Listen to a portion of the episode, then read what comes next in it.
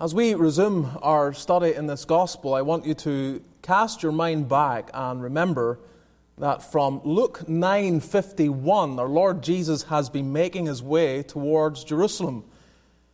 And as he made his journey there, we have seen the various miracles and words that have been uttered and events that have transpired, but the entire time there has been this, this motioning towards, this setting his face as a flint towards Jerusalem, and he has now arrived. In fact, he is now in the last week of his life. A few days from Calvary is where we find our Lord Jesus at this juncture in Luke chapter 20. Luke is pleased to give us, by inspiration, the various accounts of opposition that increase. There were difficulties in Galilee, but coming into Jerusalem is a different animal. There, the religious leaders feel that they own the territory, they feel very comfortable in their authority, they have grown accustomed to the positions of leadership and how life has been without this upstart. But every time Jesus has gone into the city, there has been trouble. And once again, he is there, and trouble again is arising. The animosity felt is palpable. People can dis- sense all the, the tension that is there. In fact, the last verse of Luke 19, if you just look maybe at the last two verses, he taught daily in the temple but the chief priests and the scribes and the chief of the people sought to destroy him and could not find what they might do, for all the people were very attentive to hear him. Some, many, very attentive to hear him, while the few religious leaders very attentive to kill him. And that is the scene that we are brought to here as we enter into chapter 20.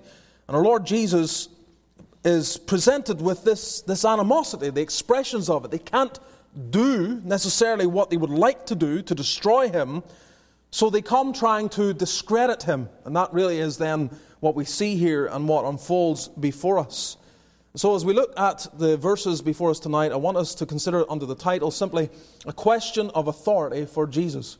a question of authority for Jesus. We're going to see three primary thoughts here. First, his ministry continuing. We'll just think on that briefly. Then we'll see his enemies challenging. And then his wisdom countering. His wisdom countering. So that will be what we hinge our thoughts upon as we look at this portion of God's Word. So, his ministry continuing. Just a few brief remarks here, because as you look at verse 1, it says, It came to pass that on one of those days, these days where he is moving on his last week of his life, moving in and out to Jerusalem each day, and as he taught the people in the temple and preached the gospel, just noting that again. There, there are those, and with increasing uh, difficulty, you see the, the emphasis in our day. You're only concerned about appearances, about miracles, about evidences of what they say the Spirit is doing, signs and wonders, and often what, amount, what amounts to nothing more than subjective experience. There's this pressing emphasis upon that, that there's a desire to see something that they can claim is supernatural outside the order of natural occurrences that cannot be explained by physics or science. Now, we believe that God is supernatural. The Word is filled with supernatural events. Having said that, as I have said before, when you, when you look at God's Word, you realize that there are just these few kind of periods where you see the supernatural. You have, as I've said before, Moses and Joshua. You have then Elijah and Elisha, and then you have Jesus and the apostles. And they, really, those are the only generations where you have an intense expression of miracles and the supernatural occurring. The rest of the time, God is working through ordinary means. Good men are preaching and teaching the word, raising their family in the fear and admonition of the Lord. And the gates of hell can't prevail against the kingdom simply by the normal activity of God's people doing what He has called them to do. But these people that often put this emphasis on signs and miracles and wonders and subjective experiences often, not always, but often give little attention to possessing a deep understanding of the Word. That which has, for the most part, been the driving force behind the thrust of the kingdom of God. It has been those who take seriously the Word, that imbibe the Word, that live out the Word, and see that through simple, if I can use that terminology, simple obedience to God, He advances His cause. It's not through great things and great people, it's through obedience that He propagates His name across the world. What was the issue that Israel and Judah constantly came to, to witness? It wasn't that they were lacking supernatural things. They were lacking simple obedience. They wouldn't obey. God just wanted them to obey and called them to obedience over and over again. As I was preparing this message and reading verse 1 and musing on it, it struck me that never once, that I'm aware of, never once have I had the sense of desire for more detail regarding the miracles of the Lord Jesus. You read through the Gospels, you see the miracles, you revel in it, you try to understand the gospel significance of it. It's powerful. We see the compassion of Christ expressed and the gospel declared through it all. But I, I never, at least, maybe you have, I've never desired, I, I wish that the gospel writers, by inspiration, had gone on to give more of the miracles. I've never felt that. But I felt it as I was reading verse 1 he taught the people in the temple and preached the gospel. I had this sense, I wish I knew what he said. And every time he uttered something, every time he declared something, oh, to have more detail. Now, we have as much as we need. Just don't get me wrong, don't misunderstand. I'm not discontent with what God has given to us. We have what we need. But there was that sense, it just, and I, and I then reflected on that fact that I've never felt that about miracles. But I feel it about what he said the power in instruction, the ongoing sense of, of significance in what a man or woman might say. Historical events are fixed in history, but divine words are applicable for eternity. And so we value his word, we value what he instructs us in, and we crave it more and more. I trust that you, and I believe that the majority in this place, you do, you crave to be instructed. You want more. More of Christ, more of His Word. And, and you're not wanting me to, to put on some kind of performance. You're not expecting, I just say, just, brother, do what Paul exhorted Timothy preach the Word. Be instant, in season, out of season, reprove, rebuke, exhort with all long suffering and doctrine. Just do that. So, as Christ's ministry continues, just, just very briefly, you see a reflection of his fearlessness here because he's doing it one of those days. What days? The days where you go back to what we read in the previous chapter, the last two verses, when they're trying to destroy him. Is he unaware of this? No. He knows what they're trying to do, he senses their hatred. He, he's, he's conscious of this. And yet, again, there's this, this, this, fearlessness of Christ. He just walks in to enemy territory, so to speak, every day. Now, I think the last time, some weeks ago, when we ended chapter 19, I, I did reflect on this there as well. And I, I have some memory, I don't know if I'm in this, some memory of going to John 11 so I just stated it in case I didn't say that. But if you go to John 11, you'll see that the, the disciples are conscious of us as they move into Judea, move toward Jerusalem, their lives are in danger. And it's Thomas who said, Let us go with them, we may die with them. Let, let's go. He's resigned to the idea that if we go in that direction, death is imminent. But we're his disciples, let us go and suffer with him. So it's a reflection of his fearlessness. To see Christ come into the temple again and teach every day, we see the fearlessness of Christ. It's something that you and I need. We live in an increasingly hostile context. We're a little detached, a little sheltered, being in Greenville, South Carolina. But, but this, we, we feel it, don't we? Very aware of it. Just because the general feeling around the, the state and in the city may feel a little more secure and safe, doesn't mean to say there are not people out there with an agenda to bring Greenville and South Carolina into line with all the other uh, states and places that hate and despise the gospel of the Lord Jesus Christ. We feel it. Some of you feel it in your places of employment. You see the agenda, you see the language, you see the, you know, what are your pronouns and all this kind of thing. Christ was fearless. It's also a reflection of his fervency. What would you be doing a few days before your death? How would you be spending your time? Our Lord Jesus is fervently at the business that he always has been engaged in throughout his ministry teaching the people in the temple and preaching the gospel. Good news. Going in to the temple and declaring good news. Not sitting around, not wasting it, not reminiscing, just going from place to place, bringing good news to needy souls. Again, this is another characteristic that we see in Christ that is designed for us to reflect on and say, Lord, give me more of that. Text I often quote because it's so explicit in its language 1 John 2 6 to walk even so as he walked. That's the objective.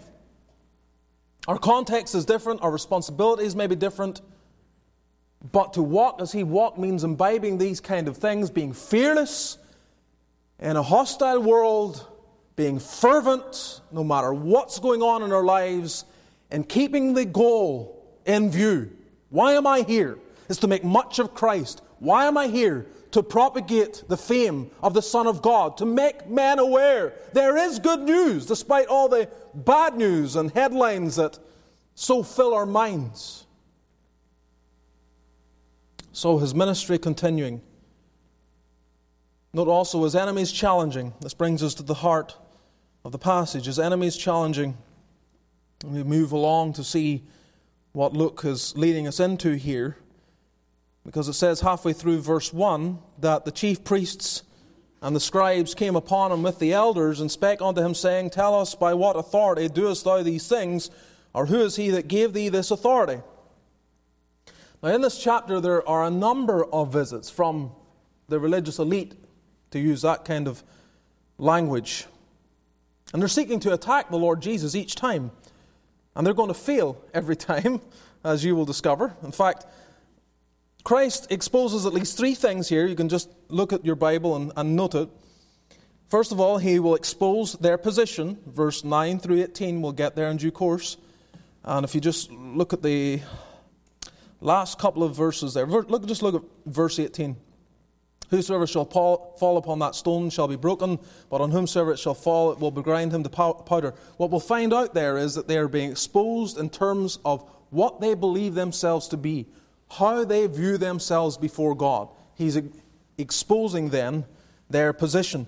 He will also expose their preaching. Verse 27 through 38. The Sadducees are in target this time, discussing the matter of the resurrection. They will get exposed for their false theology. And then Christ will expose their piety from verse 45 through the chapter 21, verse 4 you'll see that there is this language of warning the scribes which desire to walk in long robes and so on and so forth, yet they devour widows' houses and make a show, and for a show make long prayers. They'll receive damnation. And verse 1 of the next chapter, then, he will see the rich man casting their gifts and a poor widow casting in thither two mites. So he exposes then their, their piety or their false piety to be more precise. So every time he is witnessing their activity and their attack upon him, he is able to expose them for who they really are. But note here, as we look at the opening verses, first, the position of those that come to him. We're told the chief priests, the scribes, with the elders come to the Lord Jesus. Three categories of leadership. Now, if you saw someone approached in any context by leading clergy, leading academics, and leading judges, what would your thought be? Is this just, you know, a, a random occurrence, or is this planned? And of course, it's planned.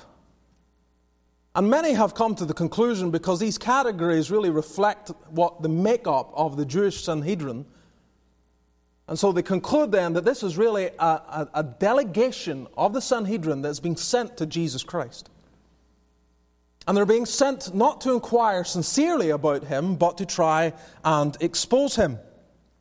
So, as we think then of their position, they're an official delegation of the Jewish Sanhedrin, but then consider their problem. Their problem. Verse 2 they come with this question Tell us by what authority doest thou these things, or who is he that gave thee this authority? The questions amount to simply what kind of authority do you have, and who gave it? Now, if this was sincere, the angle would be something like, well, what school did you go to? What rabbi did you sit under? Who commissioned you? You see, these kind of things were important. They're important today, but they were important then also. The priests had their lineage, the scribes had their schools, the elders had their connections. And as they look at the Lord Jesus, they come with a question that wouldn't seem out of place necessarily for those watching on. But the question is not so much a matter of inquiry as it is a trap in order to attempt to discredit the Lord Jesus. They are trying to discredit him. That's what's going on here. The Lord Jesus, as you go through the Gospels, you will find him being very careful about explicit messianic claims. He doesn't just come out and say, I am the Messiah. In fact, when he does things that are very clearly messianic, on occasion at least, he will actually tell people, don't let this be known. When what he was doing so correlated clearly with what the Messiah should do, often there was an exhortation to keep it hush. A few examples. You have the healing of the deaf and dumb, something that was prophesied concerning Messiah. Mark 7:36, he charged them that they should tell no man. When he cleansed the leper, Another prophecy of what he should do. Matthew 8 4. See thou tell no man. When he was on the Mount of Transfiguration, there's such a display of his glory that couldn't be questioned that you're not dealing with someone ordinary here. He told the disciples, Mark 9 9, he charged them that they should tell no man what things they had seen till the Son of Man were risen from the dead. So everyone is aware, and they're drawing conclusions. And the Sanhedrin know that they're dealing with someone with marks of messiahship upon him. And they know that that is the sense of the people as well.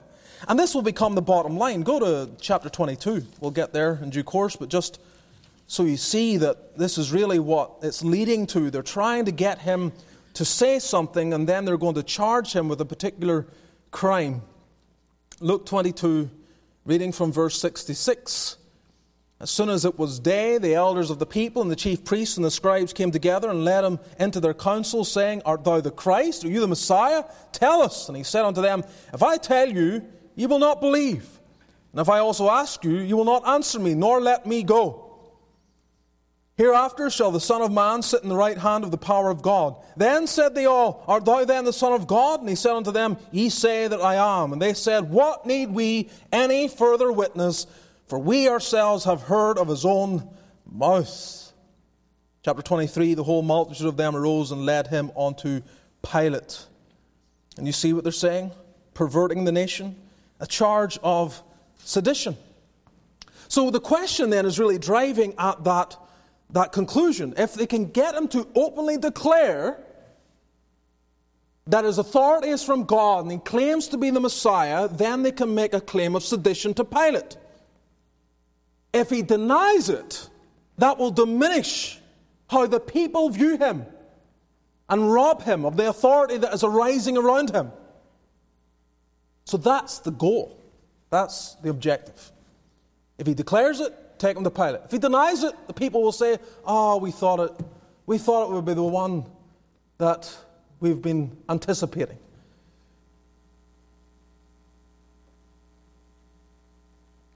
You, you see all of this and you ask, What's wrong with these men?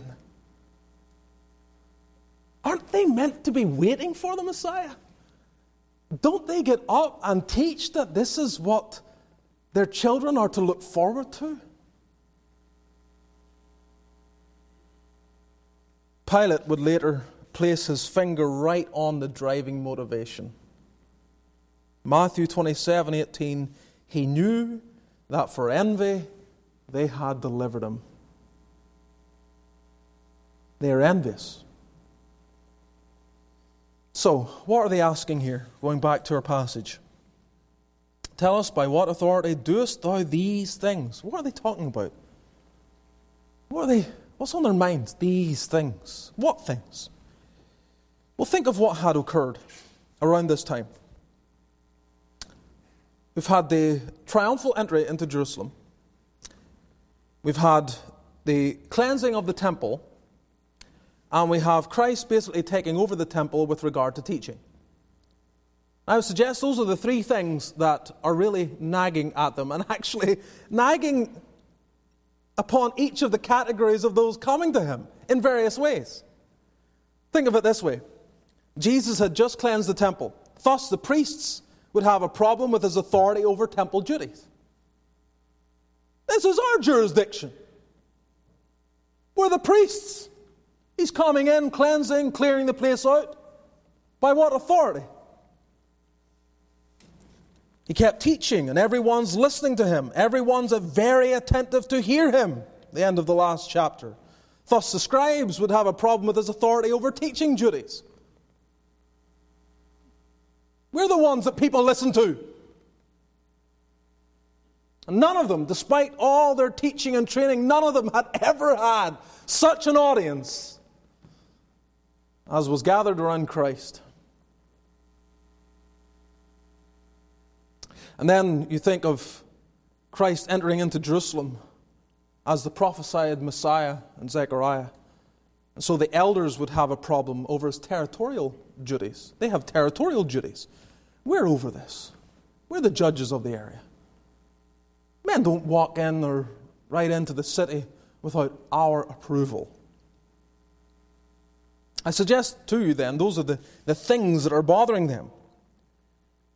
These things. So again, it comes back to them. They're bothered by this one who is just moving and teaching and acting as if they don't exist. It wasn't that our Lord Jesus Christ was rude or inconsiderate, it's the fact that he has all authority. He has all authority. And that is what he is going to send his church out with that note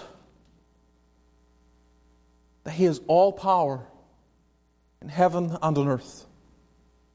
And this is why, to this day, missionaries go into countries and they don't seek approval of those in power to do the work that they've been called to do.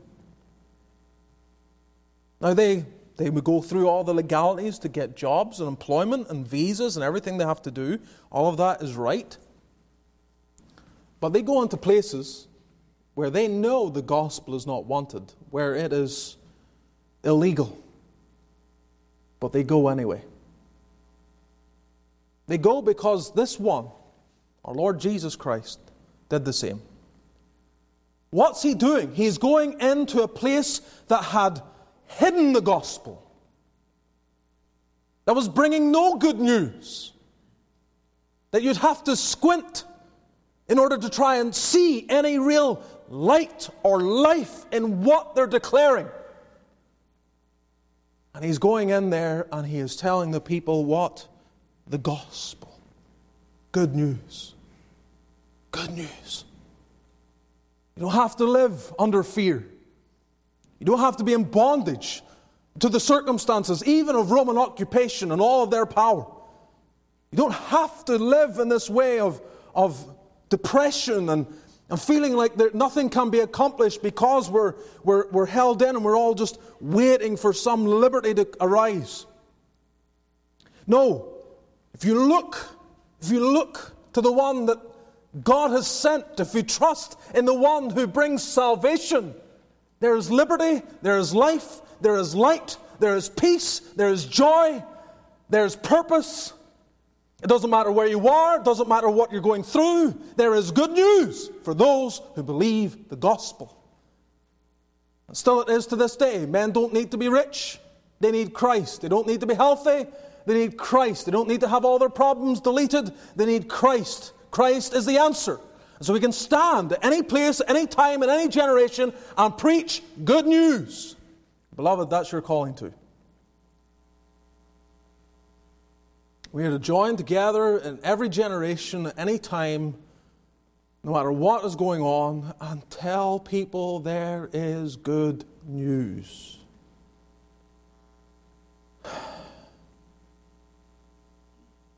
Thirdly, then, his wisdom countering. His wisdom countering. Verse 3 and following. The Lord Jesus then responds. He answered and said unto them, I will also ask you one thing, and answer me. The baptism of John, was it from heaven or of men? And they reasoned with themselves, saying, If we shall say from heaven, he will say, Why then believed ye him not? But, and if we say of men, all the people will stone us, for they be persuaded that John was a prophet. And they answered that they could not tell whence it was. The practice of answering a question with a question was not new. It was common in the ancient world. And you have, of course, the likes of Socrates and his disciples uh, using Socratic questioning methods where the teacher adopts a posture in which my job isn't so much to give answers as it is to ask questions. And keep asking questions so that the class, the, the disciples, can, can discuss among themselves based on the questions that are coming. And by that method, they delve deeper into the subject and begin to understand it, not simply by a, a, straight and concise answer, but by their own exploration through the guidance of a teacher who asks the right questions. But the context here, of course, is different. The rhetorical technique was used not only to teach, but to challenge the questioner, to make a point, and to avoid traps. And there's a sense in which Christ is doing all three of the latter there. He is challenging the questioner, he is making a point, he is avoiding their trap. And the response then in verse 5 they reasoned with themselves, saying, and the idea is that they, they quietly go to discuss how do we respond to this? What's, what are we to say in this battle of wits? Now, the Lord Jesus had put a matter before them the baptism of John. Was it from heaven or of men? Now, just a point, and I think I have made this before, though it may have been a long time ago. The baptism of John was not Christian baptism. What he did was not what then the Lord Jesus commissioned his disciples to do. If you go through your Old Testament, you'll find a number of cleansing ceremonial rituals or practices within various contexts. You'll have uh, priests being set apart through cleansing rituals. You'll have cleansing rituals for lepers as well, and other matters that are addressed. And there developed this practice in which those who were not born into, uh, weren't born from the line of Abraham and so on, but they would, they would believe later, they would come into the Abrahamic uh, religion, as it were, uh, at a later time, they would go through a cleansing ritual. They would be cleansed, washed. And there's a sense, I think there's a strong argument that what, what, what John was doing was essentially looking at Israel and telling them the reality that we are so far from God that we are like Gentile nations. We have so disobeyed, so rebelled, and he is calling them to repentance and to mark that repentance by a cleansing that would be identified with people who were like Gentiles. He's asking them to humble themselves and say, We're so far away, so cut off from God, so under divine displeasure that this is the kind of ceremony that would be right to do. Come and be baptized. And so many people did. They flooded in because they were encouraged at the prospect that he is the forerunner and Messiah's round the corner, as it were, in his arrival. And many, many gave themselves to it. But the religious leaders didn't. They, they opposed John. He had some choice words for them, ye generation of vipers, who hath warned you to flee from the wrath to come. He, he was not slow to point out the, the, the real father that they obeyed, Satan himself.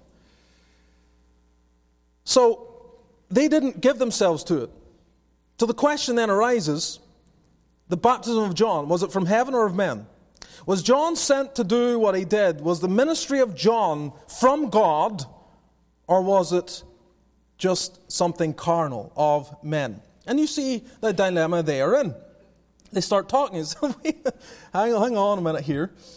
So if we say that it's of men, then the people will stone us because they believe that John was a prophet. And yet, of course, we can't say it's from heaven because we didn't obey. So there's this dilemma. And so they, they, you see what they do. It's all very clear. Verse 7 they can't tell whence it was. Now, now here's the thing there was no neutral ground with the ministry of John. Not really for anyone. I doubt there was anyone who stayed neutral regarding John the Baptist. John the Baptist preached in such a way that he would call men to a verdict and opinion. And you either were with him or you were against him. To think that the religious leaders lived through his ministry without forming an opinion is impossible to believe. And yet, this is the safest way out for them. In not answering, they discredit their own purpose and position. What? Did I just, you know, the crowd's gathering around hearing this, they're going to be saying, huh? How can you not have an opinion? Everybody has an opinion. The vast majority who watched on knew that this man was sent from God. So Lord Jesus exposes them. So it closes, verse 8 Jesus said unto them, Neither tell I you by what authority I do these things.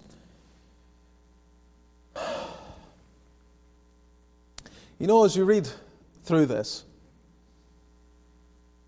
it is, of course, a powerful reminder of the wisdom of our Lord Jesus. Never man spake like this man. Some of you learn debate, you enjoy debate. I tell you one thing you would never want to come against the Lord Jesus in a debate. There is only one winner, and that becomes clear as you read through his ministry. And yet, men do debate the Lord Jesus. They do. They dispute against him all the time. And that's what I want us to consider because our whole focus here has been largely on these religious leaders and Christ dealing with them. But we come back and we ask ourselves, what does this have to teach me aside from don't debate the Lord Jesus? It is this question of whether or not we are sensible to see that He is from God and commands our allegiance, or we're going to spend our lives in opposition to him, even to be exposed time and time again for the folly of it. Now, there, there are some here, and I don't know where you stand before the Lord Jesus. I don't know where you are. I don't know what your thoughts are. I don't know what your allegiance is to. And what I want you to go away with is not simply thinking and considering Christ going against this delegation from the Sanhedrin, I want you to think about if I stand before him and I am asked the questions that he puts to men, think of his interaction before the crowd, before all this unfolds. He's standing before crowds of people and he is preaching the gospel. In preaching the gospel, he is calling men to a verdict. There is good news. God sent his son to be a savior of the world. He calls you then, in the midst of your thirst and your spiritual impoverishment, to repent and believe, to turn unto Him.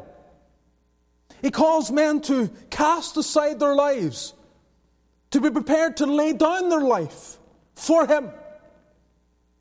He's asking them to give up every allegiance that would take priority and say, No, this is the one I live for, this is the one I give my heart to, this is the one I trust in, and no other. I surrender all confidence in my own righteousness. I have none. I cannot attain what is necessary before a an infinitely holy God. So I, I, don't, I don't credit my life to be good in any respect. I don't weigh it as if it has some value, salvific value before the living God. I abandon it all. I count it dung with Paul that I might win Christ and be found in Him. And I submit my life to Him. I surrender to the one who has all power so that I might live my life under His direction, give my life to His words and instruction, and even go to the ends of the earth if He would have me do so to tell the world the same glorious message. Where do you stand?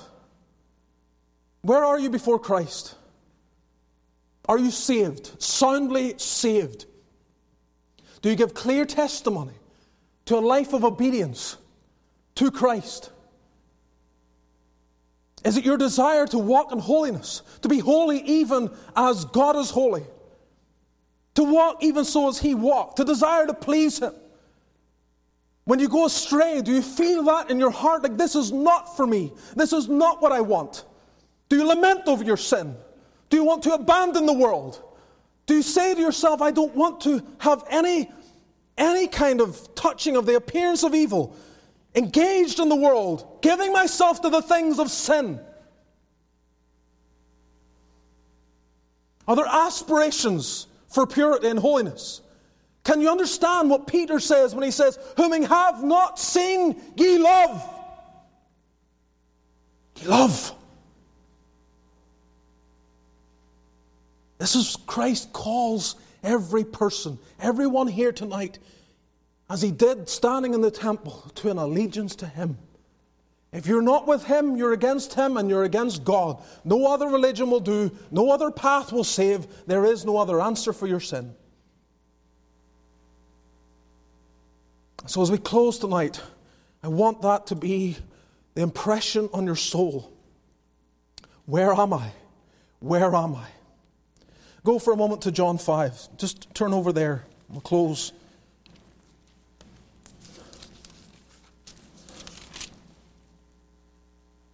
A few verses here in John 5.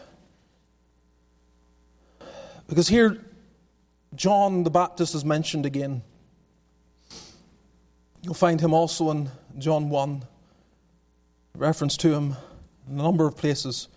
But here in John 5, look at verse 33. He sent on to John. He went to talk to John. You, you, they sent a delegation to John. If you go back to John 1, you'll see this. They sent a delegation to figure out who John is. And he bare witness unto the truth. What was that truth? Behold the Lamb of God. I'm not that one, but I'm here to witness to that one, the latchets of whose shoes I'm not worthy to unloose. He pointed to the one who could save. But I receive not testimony from man, but these things I say that ye might be saved. That ye might be saved. He was a burning and a shining light, that's John, and you were willing for a season to rejoice in his light. But I have greater witness than that of John, for the works which the Father hath given me to finish, the same works that I do, bear witness of me that the Father hath sent me.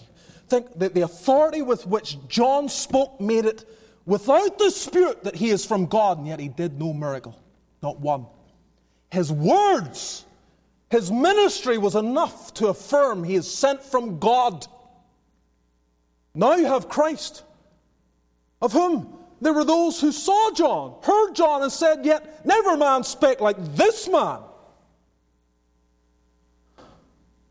And added to that are miracles that could only be from God.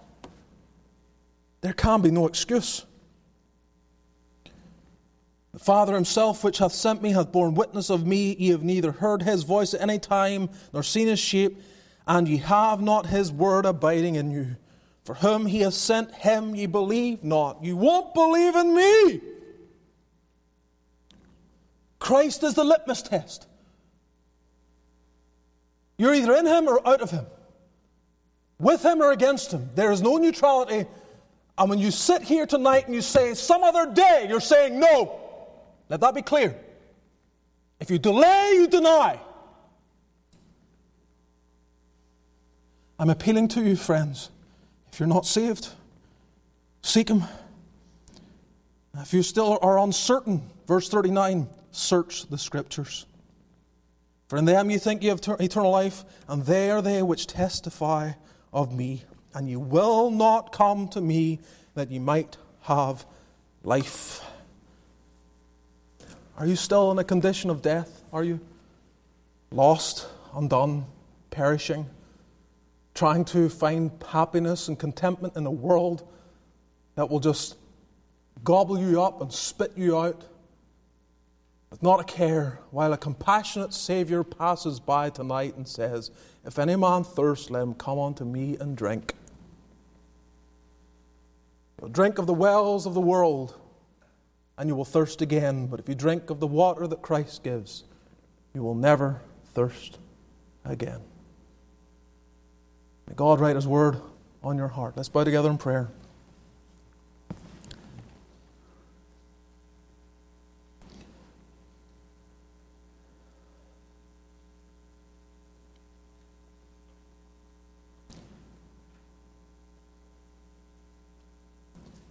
Where do you stand, friend? This is decision time. Has the Lord drawn near? Is He speaking to you? In God's name, confess your sins, for He is faithful and just to forgive your sins and to cleanse you from all unrighteousness. If I can be of any help to you, you need me to open up the Word and clarify some questions that remain in your heart, be sure to let me know. God, we pray, bless thy word. Have mercy, save the lost. Perhaps there are those backslidden, cold, needing to be revived and brought back into fellowship, to walk in the light as thou art in the light. God, bring them in. Bring them in now, we pray. Work on hearts in Jesus' name. We pray that you will suppress every argument, that you will silence every doubt, and you will so overcome the world, the flesh, and the devil that sinners tonight can do nothing but bow the knee in repentance and faith. Bring them in, we pray. Bless our time together. Bless this church through this week. Make us to be salt and light and fill us with the Holy Ghost and with power. May all of us be soul winners. We preach the good news to a perishing world. May the grace of our Lord Jesus, the love of God our Father, and the fellowship of the Spirit be with all thy people, now and evermore. Amen.